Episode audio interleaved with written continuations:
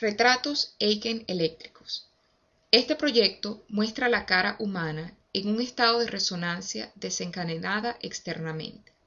Ocho músculos faciales son sujetos a un patrón de prender y apagar de estimulación simple, con un periodo de repetición que varía gradualmente entre 2 segundos y 100 milisegundos. A tasas de estimulación rápidas, la entrada externa pierde su control preciso de las contracciones de los músculos. Aparecen patrones de resonancia que son determinados primariamente por las propiedades mecánicas intrínsecas del sistema facial muscular. Así, la cara despliega sus propias propiedades mecánicas en la misma cara, un autorretrato de la cara, manifestado por sus frecuencias Eigen, un autorretrato Eigen.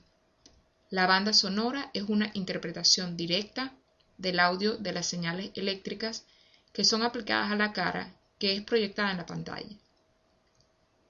En cambio de cara, algoritmos idénticos controlan ambos lados de la cara, pero uno es un poco más rápido, creando a lo largo del tiempo patrones visuales desplazándose de lo simétrico a lo asimétrico.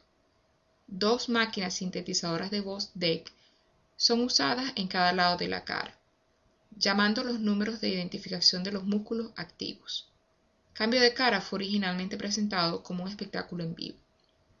Retratos Eigen eléctricos y Cambio de cara son dos piezas de video que experimentan con coreografía algorítmica facial.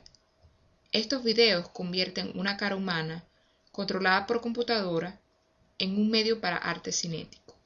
Impulsos eléctricos pequeños controlados precisamente son empleados para hacer que los músculos faciales de un ser humano realicen expresiones involuntarias.